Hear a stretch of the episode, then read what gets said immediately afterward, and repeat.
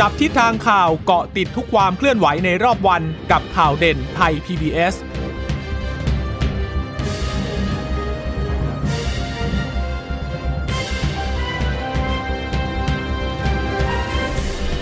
สวัสดีค่ะ ต้อนรับคุณผู้ฟังสู่ข่าวเด่นไทย PBS นะคะ เราพบกันเป็นประจำทุกวันจันทร์ถึงศุกร์บ่ายๆ แบบนี้ค่ะ มาอัปเดตข้อมูลข่าวสารที่เกิดขึ้นในรอบวัน เพื่อที่จะได้รับรู้ทิศทางประเด็นข่าวก่อนหน้าที่จะมีการนำเสนอกันอีกครั้งในข่าวข้ามิติใหม่ทั่วไทยนะคะ วันนี้ดิฉันจีราชาตาเอี่ยมรัศมีรับหน้าที่คนเดียวนะคะพอดีคุณพึ่งนภาก็ติดภารกิจนะคะ แล้วก็คุณชนชยนันเองก็มีประชุมเหมือนกัน วันนี้ก็เลยดิฉันนับรับหน้าที่คนเดียวนะคะ ข้อมูลข่าวสารก็ครบถ้วน เหมือนเช่นเคยนะคะ ก็ต้อนรับคุณผู้ฟังทุกท่านที่รับฟังผ่านทางไทย PBS radio com นะคะ หรือว่าจะเป็นแอปพลิเคชันไทย PBS podcast นะคะ ก็สามารถอัปเดตสถานการณ์ได้ทุกที่ทุกเวลา แล้วก็สวัสดีคุณผู้ฟังที่รับฟังข่าวเด่นไทย PBS จากสถานีวิทยุที่เชื่อมโยงสัญญาณจากไทย PBS ด้วยนะคะ วันนี้เรายังคงต้องเกาะติดสถานการณ์โควิด -19 กันอยู่นะคะหลังจากที่เมื่อวานนี้ก็ตกอกตกใจกันไปพอสมควรเลย หลังจากที่พบ ผู้ติดเชื้อในประเทศอีกคนหนึ่งแล้วนะคะ วันนี้มีการถแถลงความคืบหน้าที่เกิดขึ้นด้วยนะคะ เป็นการสอบสวนโรคแล้วก็ชัดเจนแล้วว่าไม่ได้ติดแค่คนเดียว เพราะว่าตรวจเชื้อคนที่สัมผัสเสี่ยงสูงก็คือคนในครอบครัวนะคะ คนที่คลุกคลีใกล้ชิดกันก็ติดไปอีก 3 คน เพียงแต่ว่าก็ยังเหลืออีกมีอีกหลายคนที่ที่อยู่ในครอบครัวเดียวกันแล้วก็ไม่ติดแต่ทีนี้เนี่ยก็ต้องไปตรวจคัดกรอง คนที่อยู่ในกลุ่มสัมผัสเสี่ยงสูง เสี่ยงกลางเสี่ยงต่ำกันด้วยนะคะ ในบริเวณที่เป็นตลาดด้วย เพราะว่าคุณผู้หญิงคนนี้ก็อูวัยคุณแม่ดิฉันเลยนะ 67 ปีเนี่ย ก็ก็เออ ทำงานอยู่ในตลาดด้วย ดังนั้นก็เป็นที่ที่มีประชาชนค่อนข้างที่จะเยอะพลุกพล่านกันอยู่นะคะ ดังนั้นก็ดูแล้วต้องเฝ้าระวังกันเป็นอย่างดี ก็เป็นตัวอย่างที่แสดงให้เห็นอย่างชัดเจนนะ ถึงแม้ว่าบ้านเราอาจจะไม่มีจำนวนผู้ติดเชื้อเยอะ ๆ เหมือนกับประเทศรอบข้าง หรือว่าประเทศอื่น ๆ ในเอเชียเนี่ย แต่กาดตกไม่ได้เลยนะคะ พอมันมีอะไรที่มีความเสี่ยงปุ๊บเนี่ย ยังไงก็ตามแนะนำคุณผู้ฟัง ถ้าเกิดเป็นไปได้ก็ใส่หน้ากากกันอยู่ตลอดเวลาจะดีกว่านะคะเออก็นอกเหนือจากเรื่องโควิดเนี่ยก็ต้องไปติดตามการเลือกตั้งอบจอาทิตย์นี้แล้ว ที่จะมีการเลือกตั้งตอนนี้ก็ถือว่าน่าจะเป็นโค้งสุดท้ายแล้วล่ะค่ะ ก่อนหน้าที่การเลือกตั้งอบจจะมีขึ้นในวันอาทิตย์นี้นะ ใครที่ไปไม่ได้นะคะ อาจจะต้องเอเข้าไปติดตามกันหน่อยว่า คุณจะแจ้งข้อมูลเขาได้ยังไง เพราะถ้าเกิดว่าคุณมีเป้าหมายที่อาจจะอยากลงสมัครหรือว่าเล่นการเมืองเนี่ย ก็ต้องก็ต้องให้ความสำคัญกับเรื่องนี้ด้วยนะ เพราะว่าก็รัฐธรรมนูญฉบับนี้เขาก็กำหนดไว้แล้วนะคะว่าถ้าคุณไม่ไปใช้สิทธิ์เลือกตั้งเนี่ยก็อาจจะไม่มีคุณสมบัติในการที่จะสมัครเป็นผู้ลงชิงชัยในการแข่งขันทางการเมืองนะคะ อันนี้ก็ต้องติดตามกันนิดหนึ่งนะคะะมาดูเรื่องของโควิด -19 กันก่อน เป็นกรณีที่หลาย ๆ คนก็คงจะอยากทราบว่ามันเกิดอะไรขึ้นกันแน่นะคะ วันนี้มีการถแถลงที่กระทรวงสาธารณสุขนะคะ ก็มีการเปิดเผยเกี่ยวกับเรื่องของการสืบสวนสอบสวนโรคนะคะ กับเเหตุการณ์ที่เกิดขึ้นเมื่อวานนี้ หลังจากที่ทางสาธารณสุขของสมุทรสาครเนี่ยออกมายืนยัน การตรวจพบผู้ที่ติดเชื้อโควิด -19 ในพื้นที่ของสมุทรสาครนะคะ แล้วก็พื้นที่ที่พบก็อย่างที่บอกว่าเป็นแพปลาแล้วมันหยุดติดกับตลาดกุ้งด้วย ดังนั้นก็เลยค่อนข้างที่จะเครียดกันพอสมควรว่าตลาดขึ้นชื่อว่าตลาด เราก็ก็ทราบกันดีอยู่แล้วเนาะว่า ก็เป็นสถานที่ที่ สุ่มเสี่ยงสถานที่หนึ่งนะคะ ก็มีการถแถลงออกมา โดยคุณหมอโอภาสการกวินพงศ์นะคะที่บดีกรมควบคุมโรควันนี้ถแถลงร่วมกับคุณหมอโสพลเอี่ยมสิริถาวรผู้อำนวยการกองโรคติดต่อทั่วไปเกี่ยวกับรายละเอียดที่พบเนี่ยนะคะ ก็ให้ข้อมูลมาบอกว่าเมื่อวานนี้ทางผู้ว่าราชการสมุทรสาคร พร้อมด้วยนายแพทย์สาธารณาสุข แล้วก็พอโรงพยาบาลสมุทรสาครก็ได้ถแถลงเบื้องต้นไปแล้วว่า พบหญิงไทยอายุ 67 ปีเนี่ยอาชีพค้าขายที่แพกุ้งในจังหวัดสมุทรสาคร ตรวจพบเชื้อโควิด -19 แล้วก็คือก่อนหน้านี้เขาเขาเขาป่วยเขาก็เลยไปหาหมอ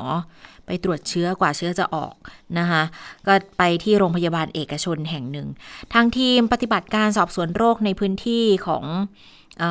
สมุทรสาครเนี่ยก็ได้ลงพื้นที่พอได้รับ confirm ปุ๊บก็ต้องลงพื้นที่เลยค่ะ ไปสอบสวนโรคไปรวบรวมข้อมูลจากการสัมภาษณ์ไปดูที่เกิดเหตุด้วยสำหรับรายละเอียดเนี่ยนะคะ ก็ย้อนไป 2 อาทิตย์ก่อนเลย1ถึง10เนี่ยผู้ป่วยขายของอยู่ที่ตลาดกุ้ง สมุทรสาครตั้งแต่6โมงเช้าถึง 11โมงของทุกวันค่ะ เขาไม่ได้เดินทางไปต่างประเทศ แล้วด้วยความที่อายุ 67 เนาะก็ ไม่ได้ไปไหนมาไหนไกลหรอกก็อยู่ในพื้นที่ค้าขายของอยู่ในตลาดนี่แหละ วันที่ 13 ก็เริ่มป่วยแบบว่า ปวดเมื่อยร่างกาย จมูกไม่ได้กลิ่นพอสามวันไม่ดีขึ้นก็เลยไปตรวจที่โรงพยาบาลเอกชน แล้วพอมีอาการที่มันเข้าข่ายแบบนี้เขาก็ต้องเก็บเชื้อตรวจโควิด -19 ด้วย แล้วให้ผู้ป่วยกลับไปรอผลที่บ้าน ปรากฏว่าสี่ทุ่มผลแลบออก ต้องสงสัยว่าติดเชื้อโควิด -19 ก็เลยไปตามมาเลยค่ะ รับเข้าระบบ ทางโรงพยาบาลก็ส่งเชื้อไปตรวจยืนยันอีกครั้งที่ศูนย์วิทยาศาสตร์การแพทย์ พอถึงวันที่ 17 เนี่ยตีสองครึ่งไปไปรักษาที่โรงพยาบาลสมุทรสาครนะคะ ก็รับรับไปส่งเข้าระบบเลย ก็คือที่โรงพยาบาลสมุทรสาครที่จะเป็นศูนย์ในการดูแล และตอนเช้าผลยืนยันออกมา ก็ติดเชื้อโควิด -19 ยืนยันกันเมื่อวานนี้นะคะ ก็ถือว่าการสอบสวนโรคเนี่ยทำได้ค่อนข้างเร็วตั้งแต่ช่วงเช้า ระบุคนที่มีความเสี่ยง แล้วก็คนที่อยู่ใกล้ชิด ก็ถือว่าเป็นกลุ่มสัมผัสเสี่ยงสูงอย่างน้อย 7 คนค่ะสองคนแรกเป็นลูกชายอายุ 31 และอีกคนนึงก็เป็นเพื่อนของลูกชาย เป็นผู้หญิงอายุ 25สองคนนี้ตรวจละไม่พบเชื้อ แต่ว่าต้องกักโรค เพราะว่าสัมผัสใกล้ชิดนะคะก็ต้องอยู่ที่โรงพยาบาลสมุทรสาครเหมือนกัน แล้วทีนี้เสี่ยงสูงอีก 5 คนเนี่ย มี 3 คนที่ค่อนข้างน่าห่วงเลยนะ เพราะว่าเป็นคุณแม่อายุ 95 เป็นผู้ป่วยติดเตียงด้วย แล้วก็พี่สาวของของอผู้ป่วยรายนี้นะคะ อายุ 73 แล้วก็น้องสะพ้ายอีกคนหนึ่งอายุ 57 3 คนเนี่ยพบเชื้อ แต่ ตัวน้องชายของผู้หญิงคนนี้ที่อายุ 57 ปี แล้วก็แม่บ้านไปกลับอีกคนหนึ่งอายุ 56 สองคนนี้ไม่พบเชื้อแต่ก็ต้องไปกักตัวด้วยเหมือนกัน เพราะว่าอยู่ในบ้านอยู่ในครอบครัวเดียวกันนะคะ แล้วก็มีการติดตามผู้สัมผัสเสี่ยงสูงอีก 3 คนก็คือลูกชายและลูกจ้างชาวเมียนมาอีก 2 คน ผลตรวจเดี๋ยวตอนเย็นๆ น่าจะรู้กันนะคะ ฟังเสียงของคุณหมอโสพลกันค่ะ ผู้หญิงอายุ 67 ปีนี้นะครับเป็นแม่ค้าที่ ตลาดแพกุ้งนะครับ ได้เริ่มมีอาการป่วยเมื่อวันที่ 13 ธันวาคม โดยมีอาการปวดเมื่อย จมูกไม่ได้กลิ่น เมื่อมีการสอบถามประวัติย้อนหลังกลับไปนะครับ ในช่วงประมาณเกือบ 2 อาทิตย์ก่อนมีอาการป่วย ไม่ได้มีการเดินทางไปต่างประเทศนะครับ ก็คืออยู่แต่ในพื้นที่นะครับ แล้วก็เป็นผู้ที่ เป็นแม่ค้าขายของอยู่ที่ตลาดกุ้งเนี่ยนะครับ ซึ่งทุกวันตั้งแต่ 6 นาฬิกาถึง 11 นาฬิกาก็จะไปที่ตลาดนะครับในกรณีเมื่อเริ่มป่วยนะครับ ก็ได้รับการไปตรวจรักษาที่โรงพยาบาลเอกชนแห่งหนึ่งนะครับ แล้วก็มีการเก็บตัวอย่างส่งตรวจหาเชื้อโควิด -19 ซึ่งในช่วงค่ำนะครับ ได้เก็บตัวอย่างเมื่อส่งตรวจทางห้องปฏิบัติการช่วงประมาณ 22 นาฬิกาก็ผลตรวจครั้งแรก สงสัยว่าติดเชื้อนะครับ ซึ่งทางโรงพยาบาลก็ได้ส่งยืนยันอีกทีหนึ่งนะครับ ที่ศูนย์วิทยาศาสตร์การแพทย์นะครับ ซึ่งก็พบว่าผลตรวจออกมาตรงกันนะครับ พบเชื้อโควิด -19 ผู้ป่วยรายนี้ก็ได้เข้าสู่การรักษาพยาบาลที่โรงพยาบาลสมุทรสาครนะครับ ในช่วงดึกนะครับประมาณตีสองของ เช้าวันที่ 17 คือเมื่อวานนี้นะครับ ก็เห็นได้ว่าในการสอบสวนโรคเนี่ยได้ดำเนินการอย่างรวดเร็ว ตั้งแต่เมื่อวานช่วงเช้านะครับทำให้สามารถระบุกลุ่มผู้ที่มีความเสี่ยง คืออยู่ใกล้ชิดนะครับที่เราถือว่าเป็นกลุ่มที่สัมผัสเสี่ยงสูงมาอยู่อย่างน้อยก็7รายนะครับในข้อมูลขนาดนี้นะครับ โดย 2 รายแรกเป็นลูกชายแล้วก็เพื่อนของลูกชายนะครับ ซึ่งได้รับการตรวจแล้วไม่พบเชื้อ ค่ะก็อันนี้ก็จะเป็นเสียงที่คล้ายๆ กับที่ดิฉันเล่าให้ฟังไปเมื่อสักครู่เนี่ยนะคะ แต่โดยสรุปก็คือตอนนี้พบอีก 3 คนที่มีเชื้อก็คือ คุณแม่อายุ 97 ที่เป็นผู้ป่วยติดเตียงนะ แล้วก็มีพี่สาวอายุ 70 กว่า แล้วก็น้องสะพ้ายอายุ57 อีกคนหนึ่งทีนี้เนี่ยมีการตรวจเชื้อกันเบื้องต้น พอไม่ไม่เจอนะคะ ก็เดี๋ยวเขาจะต้องตรวจซ้ำอีกทีวันที่ 23 ธันวาคม อนอกเหนือจากทางกลุ่มสัมผัสใกล้ชิดเสี่ยงสูงเนี่ยนะคะ ก็มีการไปที่ตลาดแพกุ้งด้วย ไปไปไปสวอปมาแล้ว 165 คนก็คือไปเก็บตัวอย่างส่งตรวจละ คนที่อยู่ในกลุ่มเสี่ยงเนี่ยมี 165 คน แต่ว่าเขาจะแบ่งเป็นเสี่ยงสูงอย่างเงี้ยค่ะ 26 คน ก็คือคนในครอบครัวที่ไล่เรียงไปเมื่อสักครู่ 7 ก็ ผลออกมาไม่พบเชื้อ 4 พบเชื้อ 3 แล้วยังมีคนที่ทำงานในแพรปลาของผู้ป่วย 3 คน ก็อย่างที่บอกเมื่อสักครู่ลูกชายไม่พบเชื้อลูกจ้างสองคนรอผลอยู่ แล้วก็กลุ่มที่ 3 เนี่ยจะเป็นโรงพยาบาลเอกชน 8 คน 8 คนที่ว่านี่ก็เป็นเป็นบุคลากรทางการแพทย์นะคะที่คุณผู้ป่วยคนนี้ค่ะเขาเขาไปรักษาอาการแล้วก็มีการเก็บตัวอย่างที่โรงพยาบาลแห่งนี้เลยนะ แต่ว่าเบื้องต้น กลุ่มที่โรงพยาบาลเอกชนที่สมุทรสาคร แห่งแรกเนี่ยนะคะ ที่ไปไปรักษาตัวเนี่ยไปตรวจอาการเนี่ยไม่พบเชื้อ แต่อย่างที่บอกต้องตรวจซ้ำ23 อีกทีหนึ่งทีนี้ที่แรงงานในตลาดกุ้งอีก 8 คน ก็อยู่ระหว่างรอผลค่ะ แล้วก็มีแรงงานในตลาดไทยด้วย ก็อยู่ระหว่างรอผลเหมือนกัน ส่วนผู้สัมผัสเสี่ยงต่ำร้อยสาคนเนี่ยส่วนใหญ่ก็จะเป็นแรงงานในตลาดกุ้ง ก็จะเป็นคนไทยซะ14 คนเมียนมาอีก 125 อยู่ระหว่างรอผล ส่วนที่ตลาดไทยก็อยู่ระหว่างดำเนินการด้วยเหมือนกัน ทีนี้ตอนที่ถแถลงข่าวเนี่ย คุณหมอโสพลก็อธิบายชาร์ตเรียกยังไงสถานที่ของตลาดกุ้งแห่งนี้เลยว่าเขาแบ่งโซนกันยังไง โซน A เนี่ย ก็จะเป็นโซนที่เป็นแพรแล้วก็มีบ้านพักอยู่ด้วย ก็โซน B เป็นหอพัก แล้วก็เป็นบริเวณใกล้ ๆ ร้านค้าด้วย ก็จะมีการติดตามเฝ้าระวังอยู่ ตลาดเองก็ต้องปิด 3 วันเพื่อทำความสะอาดนะคะ แล้วก็ต้องไปตรวจวานหาเชื้อที่ใกล้เคียงเลยด้วยนะคะ แล้วก็ขอเน้นย้ำในเรื่องของการสวมหน้ากากอนามัยร้อยเปอร์เซ็นต์ขอให้หลีกเลี่ยงที่ชุมนุมชน และการเดินทางในช่วง 1-2 สัปดาห์นี้สำหรับคนที่อยู่ในบริเวณดังกล่าวด้วยนะ แล้วก็ เรื่องของการลงทะเบียนแอปพลิเคชันไทยชนะเนี่ยก็อยากจะให้เข้มงวดตรวจสอบกันตอนนี้เนี่ยลงไปทำความสะอาดกันเกือบหมดแล้วนะคะสำหรับผู้ป่วยทั้ง 4 คนขณะนี้เนี่ยได้รับยารักษาแล้ว อาการเบื้องต้นยังไม่หนัก แต่ว่าก็ต้องรักษาต่อ สาเหตุการติดเชื้อก็ก็ต้องตีวงการสอบสวนโรคกันก่อน ต้องค้นหาผู้สัมผัสเสี่ยงสูงเสี่ยงต่ำ ต้องตรวจหาเชื้อต้องกักกันโรค ที่สำคัญก็คือต้องเฝ้าระวังทั้งในโรงพยาบาลชุมชน โรงพยาบาลจังหวัด รพสต คลินิกร้านขายยาด้วย แต่ก็ขอประชาชนอย่าตื่นตระหนกนะคะ แล้วก็ย้ำกันอีกทีว่า ตลาดที่พบเนี่ยคือตลาดแพกุ้ง ไม่ใช่ตลาดไทยไม่ใช่ตลาดทะเลไทย ส่วนข่าวก่อนหน้าที่บอกว่าโอ้ยผู้สัมผัสเสี่ยงเป็นหมื่นรายเนี่ย ปรากฏ จริงๆอะ่ะมีแค่ร้อยกว่ารายค่ะ แต่ว่าตามมาตรการตีวง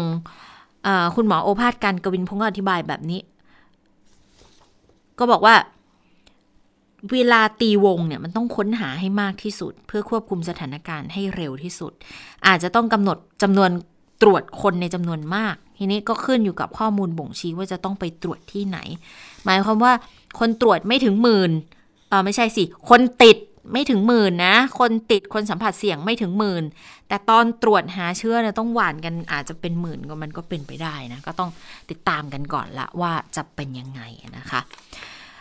ทีนี้เนี่ยหลังจากที่พบเชื้อแล้วนะคะ พบจุดที่จะต้องไปตรวจสอบดูแล แล้ววันนี้ทางผู้ว่าราชการจังหวัดสมุทรสาครเอง ก็ต้องลงพื้นที่เลยค่ะ ไปดูเรื่องของการทำความสะอาดตลาดกลางกุ้งที่จังหวัดเนี่ยนะก็เพื่อที่จะ ดูแลไม่ให้เกิดการแพร่ระบาดไปในวงกว้าง แล้วตรวจสอบไปตรวจสอบมาปรากฏว่าผู้ป่วยรายล่าสุดอายุ 67 เนี่ยนะคะ ไม่ชอบใส่หน้ากาก เขาก็เลยบอกแล้วว่าโอ้หลังจากนี้เนี่ยคงจะต้องเข้มงวดในเรื่องของการสวมหน้ากากอนามัยเพิ่มขึ้นด้วยนะคะคุณวีรศักดิ์วิจิตแสงสีผู้ว่าราชการจังหวัดสมุทรสาครก็วันนี้นำทีมเจ้าหน้าที่ไปทำความสะอาดตลาดกลางกุ้งที่สมุทรสาครเลยค่ะ เออ ก็มีการใช้น้ำยาคลอรีน เพื่อฆ่าเชื้อโรคแล้วก็ไวรัสต่างๆ ด้วย ก็ยังปิดอยู่นะคะ แล้วก็แพรปลาแพรกุ้งที่เป็นปัญหาก็ต้องปิดซื้อขายไป 3 วันเลย ทางคุณวีรศักดิ์ก็บอกว่ามาตรการควบคุมการระบาดเนี่ยตอนนี้ติดตามตัวลูกจ้างเมียนมาสองคนที่สัมผัสใกล้ชิดได้เรียบร้อยแล้ว ส่วนแรงงานคนอื่นๆ ไม่ได้สัมผัสใกล้ชิดโดยตรงค่ะ แต่เนื่องจากว่าค้าขายในตลาดด้วยกัน ดังนั้นก็ต้องดำเนินการสอบสวนโรคกันด้วยนะคะแรงงานต่างด้าวแรงงานข้ามชาติที่อาศัยอยู่ที่ตลาดกลางกุ้งเนี่ยมีอยู่ประมาณ 2,000 คนเลย ส่วนใหญ่เขาจะพักอาศัยกันอย่างเดียวเขาไม่ได้ทำงานที่นี่ ตอนนี้มีเข้ามาให้ข้อมูลรับประมาณ 200-300 อยู่ระหว่างหารืออยู่ว่าจะให้แรงงานเนี่ยเข้ามาให้ข้อมูลได้ครบยังไงนะคะ แต่ที่คือคือที่ยากเพราะว่าแรงงานต่างด้าวแรงงานข้ามชาติเขาเยอะอะค่ะ แล้วก็ที่ผ่านมาเนี่ยใช้มาตรการกับแรงงานข้ามชาติมาหลายเดือนแล้วเหมือนกันดังนั้นก็พิสูจน์ให้เห็นเลยว่ากลไกของสมุทรสาครเนี่ยทำงานเชิงรุกอยู่ตลอดเวลา แต่มันก็ไม่ทันกับการเปลี่ยนแปลง เพราะว่าจังหวัดก็ต้องยอมรับบอกว่ามันไม่ได้ปิดห้ามคนนอกเข้าเอาเข้าออกพื้นที่นี่ แล้วก็คนในก็ คนนอกก็ไม่ได้ห้าม คนในก็ไม่ได้ห้าม ดังนั้น มันเป็นการเคลื่อนไหวกันอยู่เป็นปกติอยู่แล้ว ส่วนกรณีที่จะมีคนหลบหนีเข้าเมืองมาโดยช่องทางธรรมชาติเนี่ย ก็บางคนถ้ามาถึงมหาชัยถ้ารู้ก็จับมา จับได้ก็ส่งตัวกลับ แต่ว่าอันนี้มีที่ก็ก็มีอยู่ บอกว่าจับได้เนี่ย จับได้เกือบทุกวันนะ แล้วก็ยืนยันว่าที่ผ่านมาก็เชิงรุกกันตลอดนะคะ แล้วคงต้องเน้นย้ำในเรื่องของการใส่หน้ากากอนามัยกันเพิ่มมากขึ้นด้วยนะคะะส่วนที่โรงพยาบาลมหาชัยค่ะ ก็มีการออกหนังสือถึงผู้รับบริการบอกว่าตอนนี้เนี่ยมีคนสอบถามเข้ามามาก แล้วก็กังวลเรื่องโควิด -19 ด้วย เพราะว่ามีผู้ป่วยเขาไปใช้บริการที่โรงพยาบาลดังกล่าว ก็เลยขอ แจ้งให้รับทราบบอกว่ามาที่โรงพยาบาล แต่แจ้งว่าปวดเมื่อยตามตัวก็เลยไม่ได้เดินทางมาจากพื้นที่เสี่ยงด้วย ไม่มีไข้ด้วย แพทย์ก็เลยต้องตรวจรักษานะคะ ทีนี้เพื่อลดความเสี่ยงเขาก็ขอให้ผู้ป่วยไปตรวจที่ห้องแยกและตรวจหาเชื้อโควิดร่วมด้วย เบื้องต้นก็พบว่าเป็นบวก แล้วตอนนี้ก็ส่งให้อยู่ภายใต้การดูแลของสาธารณาสุขจังหวัดทุกขั้นตอนแล้วสำหรับแพทย์พยาบาลเจ้าหน้าที่ที่เสี่ยงเนี่ยตอนนี้เข้าระบบควอเลนทีละ 8 คนนะคะที่บอก แล้วก็เข้าตามมาตรฐานหมดทุกคน แต่ว่าคนอื่นๆ ตอนนี้ยังไม่พบความเสี่ยงเขามีการตรวจเชื้อกันแล้วนะคะ แล้วก็ดูแลทำความสะอาดให้ปลอดเชื้อแล้วด้วยนะคะ อันนี้ก็เป็นสิ่งที่ทางโรงพยาบาลมหาชัยเขายืนยันออกมา แต่ว่าแน่นอนว่าพอมันเกิดเหตุการณ์ในลักษณะนี้ขึ้นผลกระทบหนักเลยเกิดขึ้นกับแพปลาแพกุ้งค่ะ ปรากฏว่าไม่มีคนไปซื้อของ มันก็เหมือนกรณีที่เชียงใหม่เชียงรายอะ่ะไม่ได้เป็นพื้นที่อันตรายไปซะทั้งหมดนะ แต่ว่าก็มันเป็นผลกระทบเชิงจิตวิทยาคนก็ไม่ค่อยกล้าจะไปท่องเที่ยวกันนะคะ ทั้งๆที่ จุดที่มันเสี่ยงจุดที่อันตรายจริงมันอยู่แค่พื้นที่เดียวนะ อย่างที่เขาพยายามย้ำสาธารณาสุขพยายามย้ำบอกว่า ที่จุดเดียว จุดนี้จุดเดียวนะ มันไม่ได้รวมไปถึงที่ตลาดทะเลไทย ก็แต่พอเหตุการณ์บอกที่จังหวัดสมุทรสาครบางทีก็เกิดอาการเหมารวมกันไง กลายเป็นความกังวลกันขึ้นมา ทางผู้ว่าก็เลยยืนยันบอกไม่ได้เป็นเมืองอันตรายไม่ได้เป็นโซนห้ามเข้า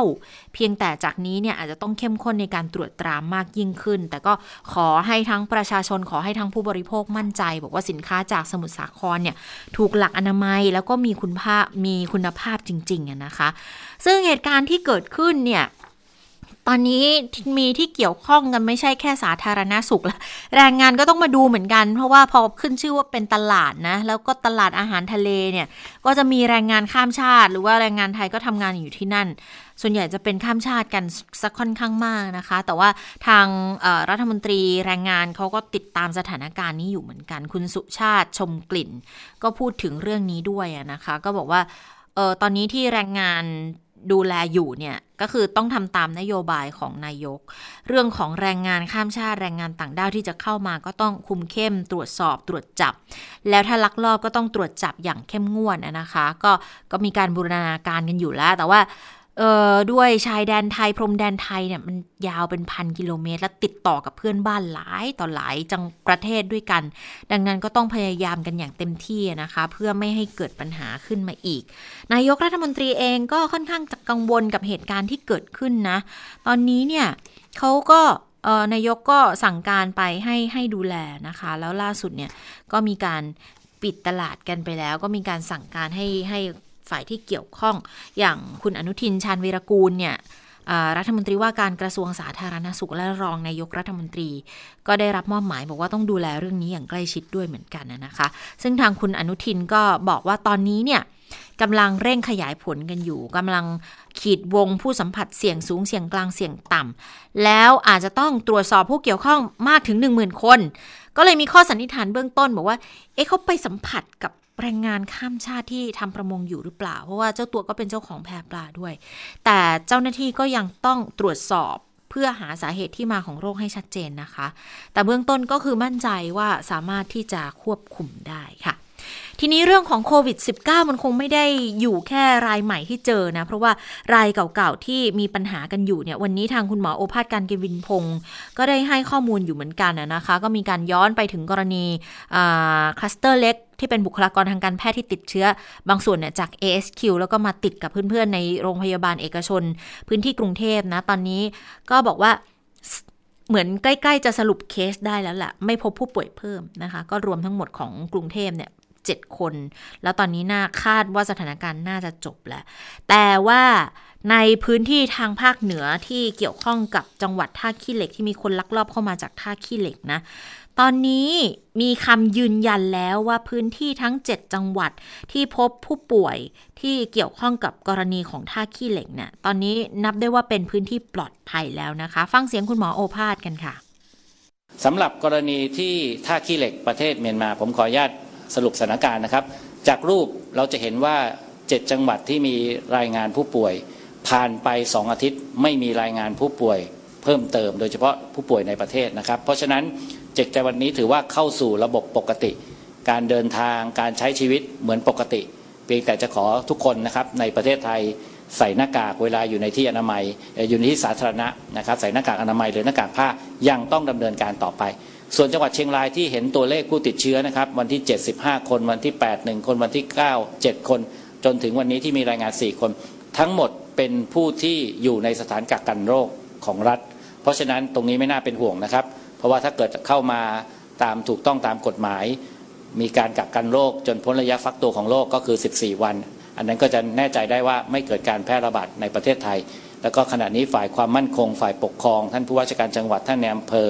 นะครับกำนันผู้ใหญ่บ้านแล้วก็ฝ่ายทหารก็มีการควบคุมตรงชายแดนอย่างเข้มงวดอย่างต่อเนื่องนะครับรวมทั้งความร่วมมือของพี่น้องอสม และก็ประชาชนในชายแดนที่เคยแจ้งเหตุผู้ที่ลักลอบเข้ามา ก็จะทำให้เรา ควบคุมสถานการณ์ได้ เพราะฉะนั้นตรงค่ายขี้เหล็กเมียนมาก็คงไม่มีปัญหานะครับค่ะ ตรงนี้ถ้าขี้เหล็กเมียนมา ก็ดูแล้วกรณีที่เกี่ยวเนื่องกันตรงนั้น ก็เชียงใหม่เชียงราย อ่า แล้วก็อีกหลายพื้นที่เลย มี ถ้าดิฉันจำไม่ผิดมีพะเยาด้วย มีราชบุรีด้วย แล้วก็กรุงเทพเองด้วยนะคะ ก็เจ็ดจังหวัดก็ค่อนข้างที่จะเคลียร์แล้วแล้วมีรายงานว่าตอนนี้เนี่ยเชียงใหม่กลายเป็นที่นิยมอีกแล้วนะใกล้จะสิ้นปีอากาศก็เริ่มเย็นขึ้นเนี่ยนะคะ ก็บอกว่าตอนแรกเนี่ยเงียบเหงาซบเซากันไปเลยนะพอมีเหตุการณ์แบบนี้ หลังจากที่สาธารณาสุขออกมายืนยันออกมาบอกแล้วบอกว่ากลับมาจากเชียงใหม่ไม่ต้องกักตัวขอทำความเข้าใจในเรื่องนี้นะตอนนี้เเรื่องของยอดจองห้องก็เริ่มกลับเข้ามาแล้ว แต่ว่าสำหรับสมุทรสาครคงยังต้องเริ่มสู้กันต่อไปนะคะ แต่ว่าก็ทางคุณอนุทินเนี่ยบอกว่าต้องปิดเคสให้ได้ในหนึ่งสัปดาห์ เพราะว่าไม่อยากจะให้มันไปกระทบในช่วงปีใหม่ด้วยไปฟังเสียงคุณอนุทินกันค่ะ ก็คือตอนนี้ขยายผลแล้วก็ รู้สึกว่าเขาก็จะได้ทั้งวงผู้ป่วย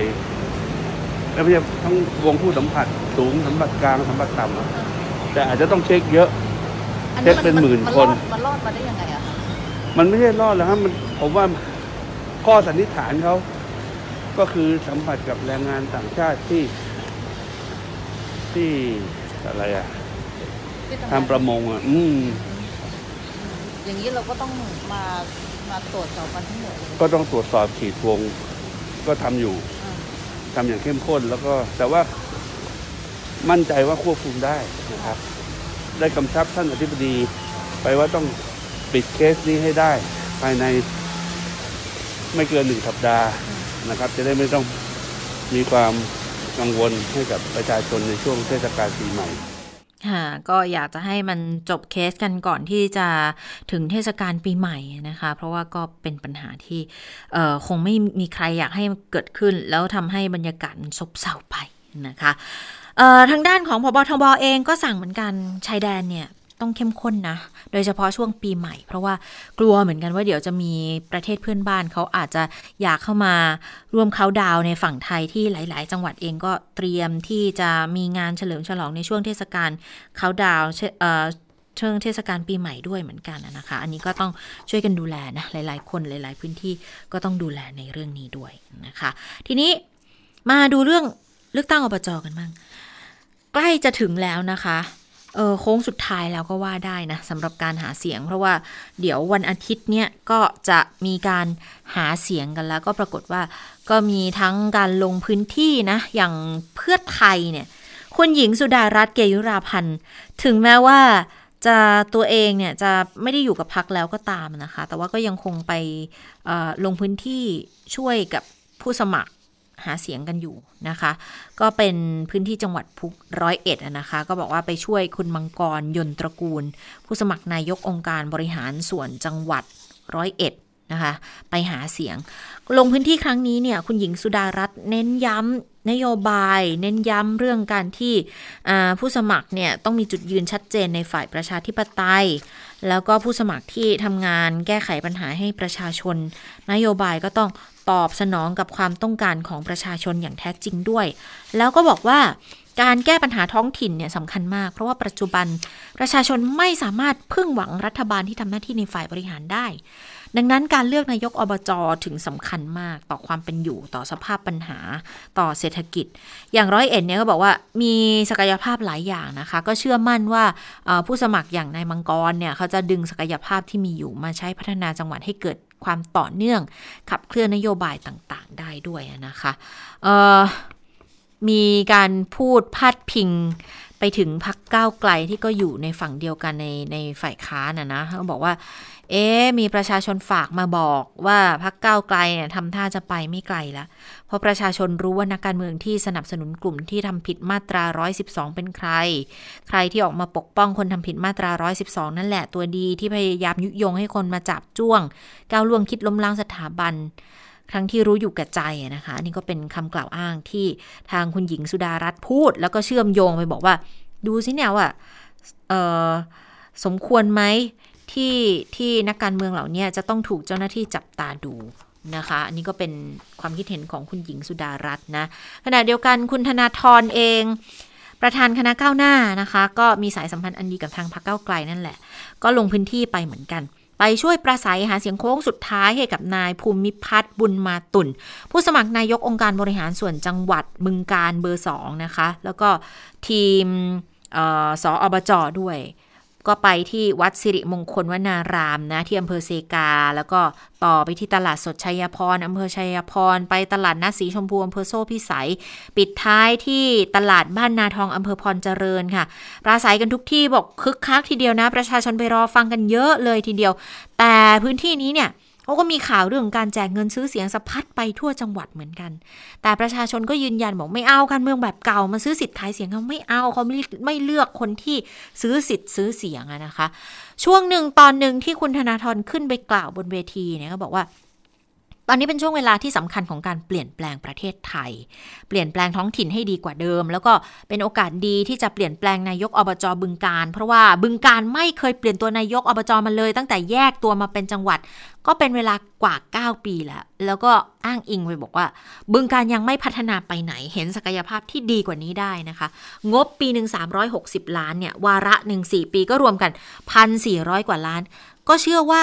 ถ้าบึงการได้รับการบริหารโดยนายภูมิพัฒน์บุญมาตุนที่เป็นคนรุ่นใหม่มีวิสัยทัศน์ก็เชื่อว่าจะคุณภาพชีวิตของชาวบึงการจะดีกว่านี้นะคะ ก็เป็นการช่วยผู้สมัครหาเสียงนะขณะเดียวกันอีกหลาย ๆพักหลาย ๆ กลุ่มการเมืองก็ไปไปพากันไปช่วยหาเสียงในครั้งนี้ เพราะว่าก็มองนะคะว่าการเลือกตั้งในครั้งนี้เนี่ย มันเป็นการเลือกตั้งท้องถิ่นครั้งแรกนับตั้งแต่หลังการรัฐประหารกันมาเลยนะ ดังนั้นก็ถือว่าเป็นเป็นกุญแจสำคัญ อาจจะเป็นการเลือกตั้งที่ส่องให้เห็นแนวโน้ม ความนิยมของพรรคการเมืองในระดับประเทศด้วยก็ได้นะคะแต่ว่าจะเปลี่ยนแปลงได้หรือไม่เนี่ยลองไปฟังการวิเคราะห์ของผู้ช่วยศาสตราจารย์โอลันถิ่นบางเตียว จากคณะรัฐศาสตร์และนิติศาสตร์มหาวิทยาลัยบุรพากันค่ะ ที่เปลี่ยนแปลงแน่นอนอย่างที่ผมเคยเล่าเล่าหลายๆการว่าภูมิทัศน์มันเปลี่ยนแล้วล่ะ เราเห็นผู้สมัครแต่ละคนเนี่ยนะครับถึงแม้ว่าจะเป็นผู้สมัครบ้านใหญ่นะครับที่ได้รับได้ได้มีความได้เปรียบนะครับ มีอิทธิพลในทางการเมือง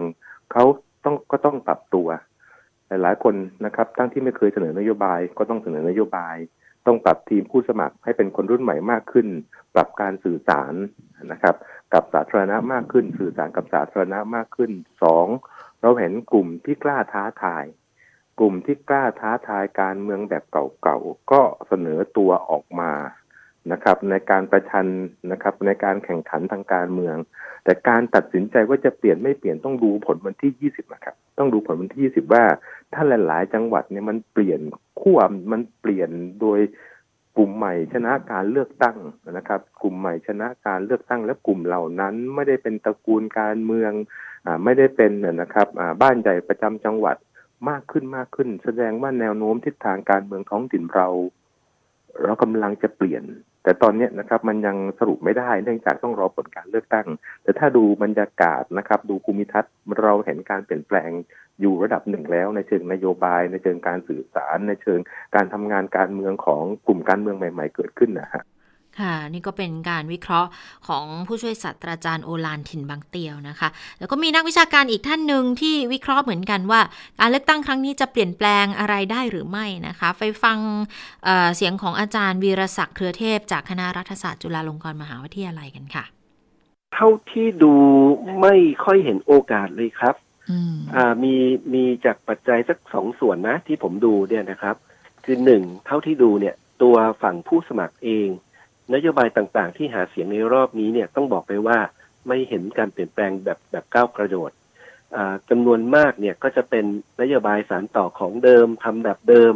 หรือบางคนก็จะบอกว่าทำเท่าที่กฎหมายอนุญาตให้อบจทำได้อะไรเงี้ยฉะนั้นในฝั่งผู้สมัครเองเนี่ยก็ไม่ค่อยเห็นแนวโน้มที่จะนำไปสู่การเปลี่ยนแปลงได้มากนัก อันนั้นส่วนหนึ่งนะครับอีกด้านหนึ่งก็คือถ้าถ้าหลายท่านได้ติดตามเรื่องกระจายอำนาจเนี่ย น่าจะพอเดาได้ว่าการเลือกตั้งครั้งนี้ แม้ว่าจะอดองมาเจ็ดแปดปีนี่ใช่ไหมครับ แต่ว่าเป็นการเลือกตั้งที่อยู่ภายใต้กรอบกฎหมายที่เรียกว่ากฎหมายกำหนดภารกิจของของอบจเนี่ยเหมือนเดิมทุกอย่างเลยพอพอพอบอกว่ากฎหมายเหมือนเดิมเนี่ย ของเดิมไม่ได้ให้อำนาจอิสระอะไรกับอบจในการพัฒนาจังหวัดมากเท่าที่ควรนะครับ ฉะนั้นเนี่ยถ้าถ้าไอตัวกรอบกฎหมายไม่ได้เปลี่ยนแปลง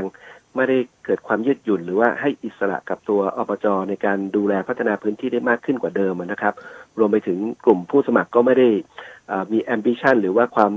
ทะเยอทะยานมากในการพัฒนาไปกว่าเดิมเนี่ย ผมผมก็คาดคาดต่อว่าผลลัพธ์ปลายทางหลังจาก 20 ธันวาเนี่ย ก็อาจจะเป็นแค่คนคนใหม่หน้าใหม่เข้ามานะครับ แต่ว่าทิศทางการพัฒนาในระดับพื้นที่มันมันทำอะไรมากไปกว่าเดิมไม่ได้มากนัก ค่ะอันนี้ก็เป็นการวิเคราะห์ของนักวิชาการทั้งสองท่านนะคะ ก็ดูแล้วอาจจะเเปลี่ยนหรือไม่เปลี่ยนเนี่ยอันนี้ก็ต้องดูกันอีกทีว่าท้ายที่สุดแล้วคนที่ได้รับเรื่องเนี่ยจะทำงานอะไรได้มากน้อยแค่ไหนนะคะขณะเดียวกันในเรื่องของการแข่งขันที่ดุเดือดเนี่ยก็มีการเตรียมความพร้อมรับมือจากทางสำนักงงานตำรวจแห่งชาติเหมือนกัน บอกว่าตอนนี้เนี่ยมีการจับตาอยู่ 10 จังหวัดหลักๆที่จะแข่งขันกันสูง แล้วอาจจะมีความเสี่ยง นะคะ ก็คือ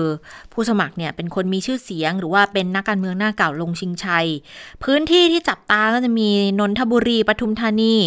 เชียงใหม่ นครราชสีมา สกลนคร น่านพิจิตร กาญจนบุรี นครศรีธรรมราช แล้วก็ที่จังหวัดตรังนะคะ ก็เลยบอกกำชับเลยตำรวจภูธรแต่ละจังหวัดเนี่ยเฝ้าระวังติดตามสถานการณ์เป็นพิเศษโดยเฉพาะคืนหมาหอนก็คือคืนวันเสาร์นะบอกว่าอาจจะมีการซื้อสิทธิ์ขายเสียงกันได้ แล้วที่ต้องดูเนี่ย ลุ่มซุ้มมือปืนรับจ้าง ตอนนี้ยืนยันบอกยังไม่มีรายงานมือปืนจากซุ้มต่างๆ ที่เคลื่อนไหวนะ แต่ว่าตำรวจก็เฝ้าระวังติดตามข่าวสารกันอย่างใกล้ชิด บางพื้นที่เนี่ยเขามีผู้สมัครเป็นอดีตนายตำรวจ แต่ก็ยังไม่ได้รับการร้องเรียนใด ๆ ในเรื่องของการปฏิบัติตัวของเจ้าหน้าที่ในการรักษาความปลอดภัยนะคะ แล้วก็วันอาทิตย์เนี่ยเขาจะระดมกำลังเจ้าหน้าที่ ดูแลความปลอดภัย ดูแลการจราจร ทั่วประเทศแสนสองหมื่นนายนะ ดูแลหน่วยเลือกตั้ง 97,000 หน่วยทั่วประเทศเลย มีการจัดชุดเคลื่อนที่เร็วลงพื้นที่ทันทีหลังเกิดเหตุด้วยนะคะ ส่วนที่มีรายงานความผิดตอนนี้ก็ทำผิดเล็กน้อย นะคะจะมีที่ชุมพรเป็นเป็นความผิดพรบคอม โพสต์จูงใจให้เลือกผู้สมัคร แล้วก็ที่ตรังมีการทำลายป้ายหาเสียงสองคดีเนี่ยแจ้งความดำเนินคดีกันแล้วนะคะ แต่ว่าในกรณีที่อดีตนายกรัฐมนตรี คุณทักษิณชินวัตรนะ ส่งจดหมายน้อย โพสต์จดหมายเชิญชวนคนเชียงใหม่ ให้เลือกผู้สมัครของพรรคเพื่อไทย แล้วก็อีกวันหนึ่งอัดเป็นคลิปมาเลยเนี่ย รองพบตรบอกว่า อันนี้เป็นหน้าที่ของกกตนะคะ ที่กำลังดูอยู่ว่าเข้าข่ายความผิดหรือเปล่า แต่เบื้องต้นยังไม่มีการรับแจ้งความเป็นคดี แต่ว่าก็ต้องจับตาที่เชียงใหม่เหมือนกัน อย่างที่อ่านไปรายชื่อ 10 จังหวัดมีเชียงใหม่รวมอยู่ด้วย ว่าแข่งขันกันค่อนข้างที่จะเข้มข้นด้วยนะคะทีนี้เนี่ยถ้าเป็นกกตนะ ก็ก็มีการสรุปมาแล้ว บอกว่าเออตอนนี้เนี่ย ส่วนใหญ่ยังยังหาเสียงกันอยู่ในกรอบของกฎหมายค่ะ ส่วนเรื่องเอารัดเอาเปรียบกันก็จะมีการร้องเรียนมาเหมือนกัน ตอนนี้ร้องเข้ามาแล้วประมาณร้อยกว่าเรื่อง ส่วนใหญ่ก็อ้างว่าเป็นการเตรียมการซื้อเสียงทำลายป้ายหาเสียง การหาเสียงแบบใส่ร้ายผู้สมัคร แล้วก็เจ้าหน้าที่รัฐในบางกรณีเนี่ยเขาวางตัวไม่เป็นกลาง ก็ต้องตรวจสอบพยานหลักฐานเพิ่มเติมด้วยนะคะ แล้วดูด้วยว่า มีมูลเพียงพอจะรับไว้เป็นข้อร้องเรียนที่ต้องไปดูแลจัดการด้วยหรือไม่นะคะ ส่วนกรณีที่ผู้บริหารของกกตไปรณรงค์ในพื้นที่ต่างจังหวัดเนี่ยก็เชื่อว่าจะมีประชาชนออกมาใช้สิทธิ์กันอย่างคึกคักนะ แล้วก็ดูแต่ละจังหวัดโอ้โหคึกคักเลยป้ายหาเสียงรถหาเสียงกันเต็มพรึบในหลายพื้นที่ประชาชนเองก็สนใจเข้าไปร่วมรับฟังในการเจรจาเออในการประสัยกันด้วยนะคะเพราะว่า กรณีส่วนกรณีที่บอกว่าไม่มีการเลือกตั้งล่วงหน้า หรือว่าไม่มีการเลือกตั้งนอกเขตเนี่ยสสทำได้เพราะมีกฎหมายบัญญัติไว้ แต่ท้องถิ่นเขาไม่มีกฎหมายบัญญัติเอาไว้ก็เลย ไม่สามารถทำได้กกตต้องปฏิบัติตามกรอบที่กฎหมายกำหนดเอาไว้นะคะ พื้นที่ต้องดูแลกันเป็นพิเศษ มีการสอบถามกกตมาเหมือนกันว่า ดูจุดไหนเป็นพิเศษบ้างไหมกกตบอกเพียงว่ามีการประสานพบตรให้ จัดการอำนวยความสะดวกให้ประชาชนไปแล้วนะคะ แต่ที่กกตจับตาหลักๆเนี่ยจะมีอยู่ 5-6 จังหวัดที่แข่งขันกันอย่างดุเดือด แล้วสุ่มเสี่ยงที่จะทำละทำผิดกฎหมายเลือกตั้งกันด้วยนะคะ อันนี้ก็ต้องดูกันต่อไปว่าจะมีพื้นที่ไหนที่มีความรุนแรงด้วยหรือไม่นะคะ ส่วนกรณีของคุณทักษิณเนี่ยวันก่อนคุณศรีสุวรรณไปร้องเรื่องของจดหมายน้อย ล่าสุดก็ไปร้องเพิ่มเกี่ยวกับคลิปที่มีการโพสต์ลงใน Facebook ส่วนตัวเชียร์ผู้สมัคร อบตอบจเชียงใหม่ของพรรคเพื่อไทยด้วยนะคะ ก็มองว่าไม่น่าจะดีนะ เพราะว่าคุณทักษิณเนี่ย ก็เป็นคนที่มีเป็นบุคคลต้องห้าม ไม่ให้ใช้สิทธิ์เลือกตั้งอยู่แล้วด้วย แล้วก็มันก็ไม่ได้เป็นผู้ช่วยผู้สมัครหาเสียงของเออไม่ได้เป็นผู้ช่วยหาเสียงของผู้สมัครนายกอบจคนนี้ด้วย ดังนั้นก็ ไม่สามารถนำไปเป็นคำนวณเป็นค่าใช้จ่ายการหาเสียงได้นะคะ แต่ว่าด้วยความที่เป็นบุคคลต้องห้ามด้วยเนี่ย ดังนั้นดูแล้ว เอจะเป็นการกระทำจูงใจให้คนอื่นไปออกสิทธิ์เลือกตั้งให้กับคนคนนี้ด้วยหรือไม่นะคะ ก็เลยร้องไปที่กกตไปอีกเรื่องหนึ่งนะคะมีที่น่าสนใจอีกเรื่องหนึ่งคุณผู้ฟังโครงการคนละครึ่ง หลังจากที่มีการวิพากษ์วิจารณ์กันมากเลย บอกว่าโอ้ยทำไมลงทะเบียนยากเย็นเหลือเกินบางคนลงแล้วก็ลงไม่ได้ก็เลยมีการพูดกันบอกว่าเอ๊ะอย่างนี้มันควรจะจัดเป็นสวัสดิการไม่ต้องมาใช้วิธีการลงทะเบียนยากๆเย็นๆแบบนี้ด้วยหรือไม่นะคะ แต่ว่าก็มีคำอธิบายมาเหมือนกันบอกอันนี้มันไม่ใช่เป็นสวัสดิการทั่วหน้าที่ทุกคนจะได้ เพราะว่ามันเป็นเออมันเป็นนโยบายมันเป็นโครงการเฉพาะกิจ เพื่อช่วยกระตุ้นเศรษฐกิจในช่วงที่มีปัญหาโควิดกันอยู่อย่างนี้นะแล้วก็อย่าลืมว่างบที่ใช้ในส่วนนี้มันเป็นงบที่ กู้มา กู้เอามาใช้ แต่ก็เลยมีหลายคนบอกอ้าวก็ถ้ากู้มาก็ยิ่งควรต้องให้เลยเพราะว่าถ้าฉันจ่ายภาษีฉันก็ควรจะต้องได้รับสิทธิ์ในส่วนนี้ด้วยหรือไม่ทำไมจะต้องมาลงทะเบียนกัน ทางสำนักงงานเศรษฐกิจการคลังเขาก็เลยออกมาชี้แจงด้วยนะคะก็บอกว่า กรณีของโครงการคนละครึ่งเนี่ยนะเขามีออกมาเป็นนโยบายเพื่อสนับสนุนการฟื้นฟูเศรษฐกิจ จะกระตุ้นและรักษาระดับการบริโภคในประเทศ เพื่อให้ทิศทางการเจริญเติบโตเนี่ยเป็นไปอย่างต่อเนื่องตลอดช่วงไตรมาส 4 ของปีนี้แล้วก็ไตรมาส 1 ของปีหน้านะคะ ดังนั้นก็จะมีโครงการแบบนี้ค่ะ ก็คือเพิ่มกำลังซื้อให้ผู้มีบัตรสวัสดิการแห่งรัฐ 14 ล้านคน อันนี้จะได้เพิ่มจากเดิม อีกเดือนละ 500 บาท เป็นเวลา 3 เดือนจากเดิมที่ให้อยู่แล้ว เดือนละ 2,000 บาทนะ ก็จะให้ไปจ่ายที่ร้านธงฟ้าได้ แล้วก็เป็นค่ารถด้วย เป็นค่าไฟด้วย ส่วนคนละครึ่งเนี่ยลดภาระเป้าค่าใช้จ่ายให้ประชาชน กลุ่มเป้าหมายเขาจะมีไม่เกิน 15 ล้านคน ให้คนกลุ่มนี้คือต้องมีประมาณหนึ่งนะ เอาเงินมาจับจ่ายซื้อ สินค้ากับผู้ประกอบการรายย่อยหาเร่แผงลอย ที่ได้ลงทะเบียนไว้ แล้วก็กำหนดโครงการสิ้นสุดมีนาคม 64 3 ก็คือช็อปดีมีคืน อันนี้กระตุ้นการบริโภคในประเทศ สนับสนุนผู้ประกอบการที่อยู่ในระบบภาษี คนที่เข้าร่วมโครงการนี้เนี่ยมีสิทธิ์ลดหย่อนภาษีได้ประมาณ3ล้าน7แสนคน รัฐบาลต้องการดูแลให้ทั่วถึงทุกกลุ่ม แล้วนอกจากมาตรการนี้ก็จะมีมาตรการดูแลประชาชนกลุ่มต่างๆ ผ่านบัตรสวัสดิการผ่านมาตรการและสวัสดิการรัฐอื่น ๆ ที่มีมาประกอบกันด้วยนะคะ แล้วก็บอกว่าโครงการคนละครึ่งเนี่ยจะช่วยลดค่าใช้จ่ายให้กับประชาชน เพราะว่ามันเป็นการร่วมจ่าย ดังนั้นเขากำหนดกลุ่มเป้าหมาย เป็นคนที่พอจะมีรายได้เพื่อร่วมจ่ายกับรัฐ สร้างอุปสงค์ที่แท้จริง และทำให้ผู้ประกอบการเนี่ยเขา จะได้มีไรายได้เพิ่มขึ้นด้วยนะคะนี่ก็เป็นคำชี้แจงส่วนหนึ่งของทางเเศรษฐกิจการคลังนะคะะเดี๋ยวปิดท้ายในประเทศ วันนี้เนี่ยต้องไปดูที่เรือนจำนะคะ วันนี้คุณนัทวุฒิใสเกลืออดีตเลขานปชได้รับการปล่อยตัวแล้วค่ะ ก่อนจะได้รับการปล่อยตัวก็ต้องสวมกำไร EM กันก่อนนะคะ เพราะว่าเขาได้รับการพักโทษในคดีไปชุมนุมปิดล้อมบ้านพักของพลเอกเปรมตินสุรานนท์ก็ มีคนไปร่วมต้อนรับกันอยู่พอสมควรเลยนะ ส่วนใหญ่ก็จะเป็นกลุ่มคนที่สนับสนุนในแนวคิดของกลุ่มคนเสื้อแดงนะคะ ไม่ว่าจะเป็นคุณทิดาทาวันเศษ คุณหมอเวงโตจิราการ มีคุณการุณโหสกุล คุณก่อแก้วพิกุลทอง แล้วก็พัญญาและลูกของทั้งของคุณนัทวุฒิก็ไปรับไปร่วมแสดงความยินดีด้วยไปฟังเสียงคุณทิดาทาวันเศษค่ะ คือตอนแรกเนี่ยทางนู้นเขาเกรงว่าที่หลักสีเนี่ยมันแคบ หมายถึงสถานที่เนี่ยนะ ดังนั้นเขาก็เป็นห่วงไม่อยากให้เราไปอ๋อแต่ว่าทางราชทานที่นี่บอกว่ามันมันพ้นการควบคุมแล้วดังนั้นเต้นสามารถสัมภาษณ์ได้เต็มที่เลย ค่ะ แต่ว่าวันนี้คุณคุณนัทวุฒิก็ยังไม่ได้ให้สัมภาษณ์นะคะ แต่ว่ายังไงก็ตามก็ยังคงมีมีติดกำไร EM อยู่ ดังนั้นจะไปไหนมาไหนก็อาจจะไม่ได้สะดวกกันอย่างเต็มที่ เพียงแต่ในเรื่องของการให้สัมพงสัมภาษณ์อะไรอย่างเงี้ย ก็จริง ๆ ก็สามารถที่จะทำได้นะ แต่ว่าเงื่อนไขในการปล่อยตัวของคุณนัทวุฒิเนี่ยยังอยู่ในเกณฑ์คุมประพฤติก็คือยังอยู่ในพื้นที่จังหวัดนนทบุรี เป็นหลักก็ตามที่พักอาศัยตามทะเบียนบ้านเลย แต่ถ้าจะออกนอกพื้นที่เนี่ยต้องขออนุญาตนะคะ ส่วนกิจกรรมนอกพื้นที่ที่จะต้องไปเป็นประจำอย่างเช่น ไปรักษาพยาบาล หรือว่าส่งลูกไปเรียนพิเศษในพื้นที่กรุงเทพเนี่ย อันนี้ก็จะต้องแจ้งสำนักงงานคุมประพฤตินนทบุรีเพื่อขอขยายพื้นที่ควบคุมด้วย นะคะเอาละค่ะ เดี๋ยวไปติดตามต่างประเทศข่าวต่างประเทศกับคุณสวรักษ์กัน สวัสดีค่ะ สวัสดีค่ะ คุณผู้ฟังสวัสดีคุณจิรสตาค่ะค่ะ ก็วันนี้นะคะก็มาเริ่มกันด้วยเรื่องราวของโควิด -19 กันก่อนเพราะว่าจริงมีหลายความเคลื่อนไหวที่น่าสนใจนะคะนั่นก็คือเรื่องของผู้นำฝรั่งเศสติดเชื้อโควิด -19 นะคะ เอ็มมานูเอลมาครง ซึ่งเอ็มมานูเอลมาครงเนี่ยตอนนี้คืออายุ 42 แล้วก็คนที่เขาห่วงที่สุดเนี่ย พัญญาทำไมทำไมคุณจิรัชตาถึงคิดอย่างนั้นเอาก็ก็พัญญาวัยเกือบจะคุณแม่อยู่แล้วอะค่ะ ก็เป็นกลุ่มเสี่ยงไงคุณบริจิตนะคะ มาครงเธออายุ 67 ปี คือหลายคนกลัวว่า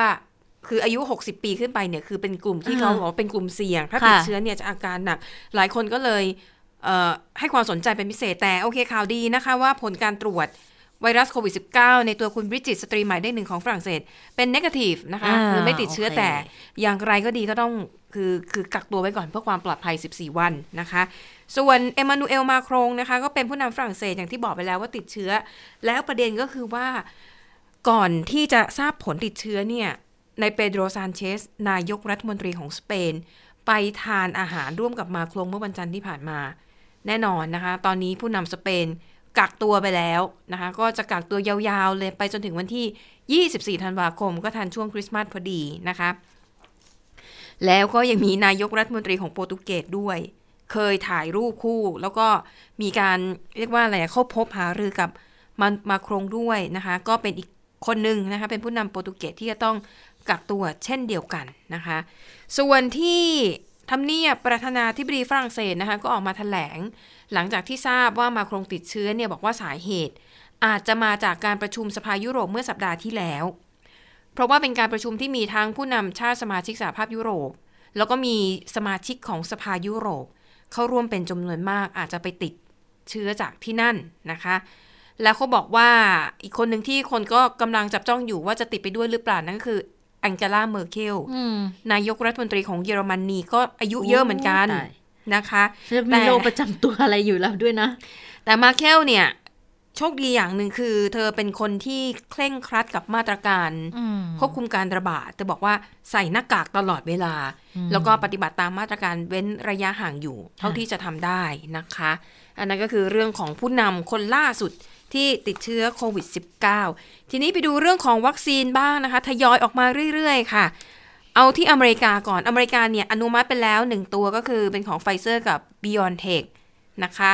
แล้วตอนนี้ค่ะกำลังพิจารณาอนุมัติตัวที่ 2 เป็นวัคซีนของบริษัทโมเดอร์นาโมเดอร์นาเป็นบริษัทของสหรัฐอเมริกาเองนะคะ ตอนนี้ทางคณะกรรมการที่ปรึกษาด้านวัคซีนและผลิตภัณฑ์ชีวภาพที่เกี่ยวข้องของสหรัฐเนี่ย คือเขามีมติเห็นชอบว่า FDA หรือว่าสำนักงานอาหารและยาของสหรัฐเนี่ย อนุมัติได้นะ ดังนั้นขั้นตอนต่อไปก็คือให้ FDA อนุมัติ แล้วเขาคาดว่าก็น่าจะอนุมัติตัวของโมเดอร์นาในวันนี้ก็คือวันศุกร์ตามเวลาท้องถิ่นนะคะ แล้วก็คาดว่าทันทีที่วัคซีนของโมเดอร์นาได้รับการอนุมัติเนี่ย ทางกระทรวงสาธารณาสุขก็จะเริ่มกระจายวัคซีนทันที นะคะ ก็ไปสมทบกับวัคซีนของไฟเซอร์ที่แจกจ่ายไปแล้วก่อนหน้านี้ แต่เขาบอกว่าวัคซีนของโมเดอร์นาเนี่ย การขนส่งไปยังพื้นที่ห่างไกลทำได้ง่ายกว่า เพราะว่าอุณหภูมิในการจัดเก็บเนี่ย ติดลบ 20 องศาเซลเซียส ซึ่งมันมันน้อยกว่าของไฟเซอร์ที่ต้องติดลบ 70 องศาเซลเซียสนะคะ และที่สำคัญประสิทธิภาพในการป้องกันเชื้อโควิด -19 ของวัคซีนทั้งสองตัว ใกล้เคียงกันก็คือร้อยละ 95 นะคะ ส่วนสหภาพยุโรปค่ะ ก็เขาบอกว่าเตรียมอนุมัติวัคซีนโควิด -19 ไม่นานนี่แหละนะ ไม่นานแล้วเขาก็กำหนดวันมาเลยว่า 27 ธันวาคมนี้ น่าจะเริ่มฉีดวัคซีนได้ แล้วประเด็นที่น่าสนใจคือตอนนี้สหภาพยุโรปมีสมาชิก 27 ประเทศค่ะ เขาจะเขาคิดว่าจะอนุมัติเป็นที่ 26 26 พออนุมัติปุ๊บ โรงงานผลิตเนี่ยมันอยู่ในเบลเยียม แล้วการขนส่งจากเบลเยียมกระจายไปเนี่ยก็คือใช้เวลาไม่นาน อนุมัติ 26 กระจายวัคซีน 26 27 เนี่ยเขาจะฉีดพร้อมกันทั้ง 27 ประเทศของ EU เพื่อเป็นเชิงสัญลักษณ์ว่านี่คือความเป็นหนึ่งเดียวของสหภาพยุโรปนะคะ ซึ่งก็น่าสนใจมากเขาบอกว่าก็จะมีการกระจายไปส่วนจะไปบริหารจัดการฉีดกันอย่างไรนั้น เป็นหน้าที่ของแต่ละประเทศก็ วางแผนกันแล้วก็ดำเนินการตามนั้นนะคะอันนั้นก็คือความคืบหน้าของสหภาพยุโรปสหภาพยุโรปนี่ก็คือเป็นของวัคซีนของไฟเซอร์เช่นเดียวกันนะคะแล้วก็ทางยุโรปเนี่ยกำลังเจรจากับบริษัท Novavax เป็นของบริษัทของสหรัฐ ผลิตวัคซีนเหมือนกัน แต่ตัวนี้ก็ยังไม่ได้รับการอนุมัตินะ ก็สั่งซื้อไปล่วงหน้าเนี่ย200 ล้านโดสนะคะ นั่นก็คือเรื่องราวของความคืบหน้าของวัคซีนค่ะ ซึ่ง ถ้าพูดถึงประเทศใกล้ๆบ้านเรา สิงคโปร์เป็นประเทศแรกในเอเชียเลยนะคะ ที่อนุมัติวัคซีนโควิด -19 ก็ของไฟเซอร์เช่นเดียวกัน แล้วก็เตรียมที่จะฉีดให้กับประชาชน ที่สำคัญคือบอกว่าฟรีนะคะใครอยากฉีดก็มารับบริการได้เลยค่ะ ทีนี้มันมีอีกโครงการหนึ่งของสิงคโปร์ซึ่งน่าสนใจมากนะคะสิงคโปร์เนี่ยเขาประกาศค่ะว่า กลางเดือนมกราคมที่จะถึงนี้ก็คืออีกไม่กี่สัปดาห์ สิงคโปร์เนี่ยเขาจะเริ่มโครงการที่มีชื่อว่า Connect at Singapore ความหมายของเขาก็คือต้องการทำให้สิงคโปร์เนี่ยกลายเป็นศูนย์กลางของการพบปะกันทางธุรกิจ แล้วจะมาพบกันอย่างปลอดภัยด้วย เพราะว่าสิงคโปร์มีการวางมาตรการป้องกันการระบาดที่รัดกุมมากนะคะ แต่สำหรับ คนผู้ฟังที่ฟังข่าวนี้แล้วอาจจะแอบดีใจว่าอุ้ยอย่างนี้เดี๋ยว ถ้าสิงคโปร์เปิดรับแปลว่าเดี๋ยวเราจะไปเที่ยวได้แล้วใช่ไหมยังก่อนนะคะ อย่าเพิ่งดีใจ เพราะว่าไปฟังรายละเอียดของเขาก่อนเขามีข้อจำกัดมากพอสมควร เอาเป็นว่ากลุ่มคนที่สิงคโปร์จะเปิดรับให้เข้าประเทศก็คือ 1 ต้องเป็นนักธุรกิจนะคะ เป็นเจ้าหน้าที่ของรัฐบาล หรือเป็นนักเดินทางที่มีมูลค่าทางเศรษฐกิจสูงคำนี้อาจจะหมายถึง นักเดินทางหรือว่านักท่องเที่ยวคือที่คนมีกะตังค์ถูกต้องต้องเอออาจจะต้องจับจ่ายซื้อห้องอืมห้องพักแบบเออหกดาวฟูลเลอร์ตันค่ะอะไรอย่างเงี้ยเขาใช้คำนี้นะมูลค่าทางเศรษฐกิจสูงผู้ฟังก็ลองคิดเอาเองว่าตัวเองเข้าข่ายหรือเปล่านะคะ แล้วเข้ามาก็ไม่ใช่ง่าย ๆนะนะคะ ถามว่าวิธีการมันจะป้องกันการระบาดได้อย่างไรอ่าอันหนึ่งเอาในแง่ของนักธุรกิจก่อนเขาจะบอกว่าถ้าเป็นนักธุรกิจมาจากประเทศเดียวกันเนี่ย ต้องอยู่รวมกันเป็นกลุ่ม แต่ละกลุ่มไม่เกิน 5 คน แล้วห้ามมาปฏิสัมพันธ์กันเด็ดขาด ต่างคนต่างอยู่ประเทศใครประเทศมันก็จับกลุ่มกันไป แล้วทั้งหมดนี้จะอยู่ในสิงคโปร์ได้ไม่เกิน 14 วันนะคะ เท่านั้นยังไม่พอค่ะ ระหว่างที่อยู่ในสิงคโปร์ต้องตรวจหาเชื้ออย่างสม่ำสม่ำเสมอ พกอุปกรณ์สำหรับการเก็บข้อมูลการสัมผัสใกล้ชิดติดตัวอยู่ตลอดเวลา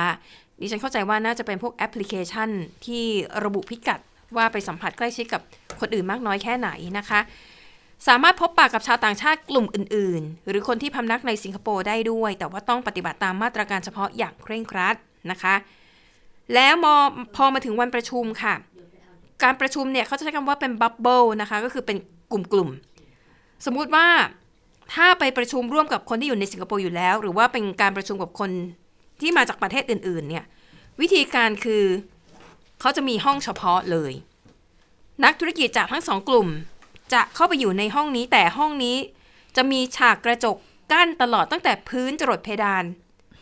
ไม่มีอากาศไหลเวียนถึงกัน ก็คือระบบระบายอากาศห้องใครห้องมัน แยกช่องทางประตูเข้าออกนะคะแล้วก็แยกระบบระบายอากาศด้วย นั่นหมายความว่าลมหายใจของทั้งสองฝั่งจะไม่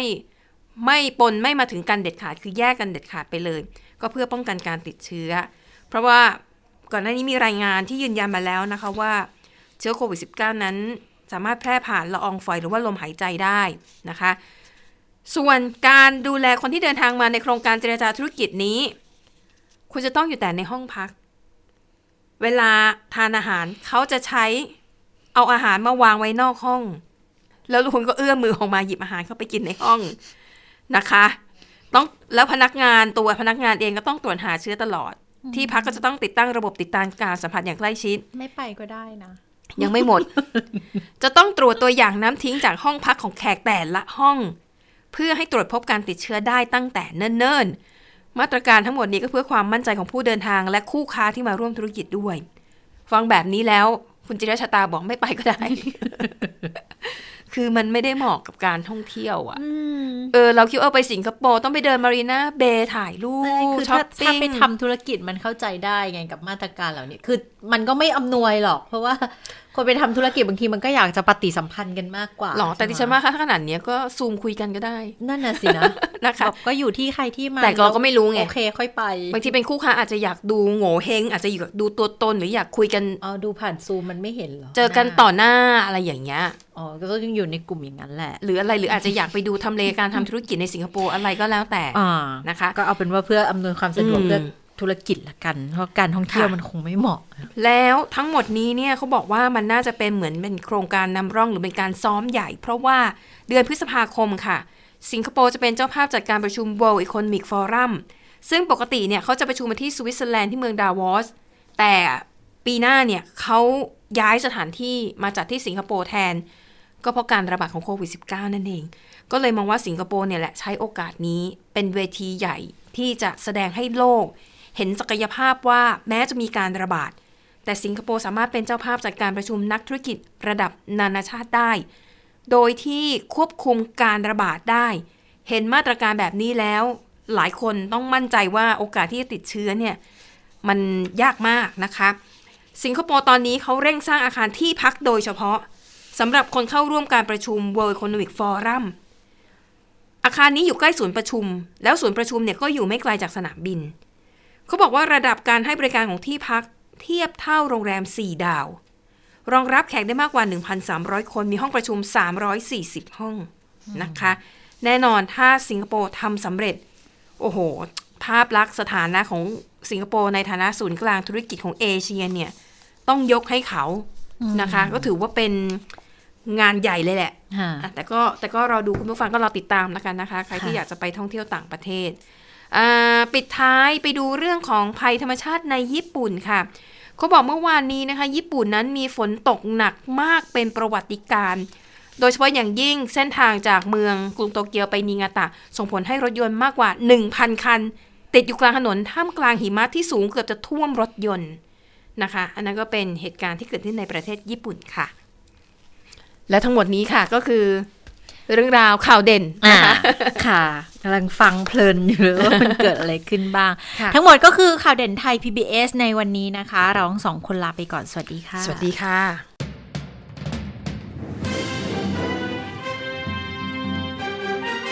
ติดตามข่าวเด่นไทย PBS ได้ทุกวันจันทร์ถึงศุกร์เวลา 15 นาฬิกา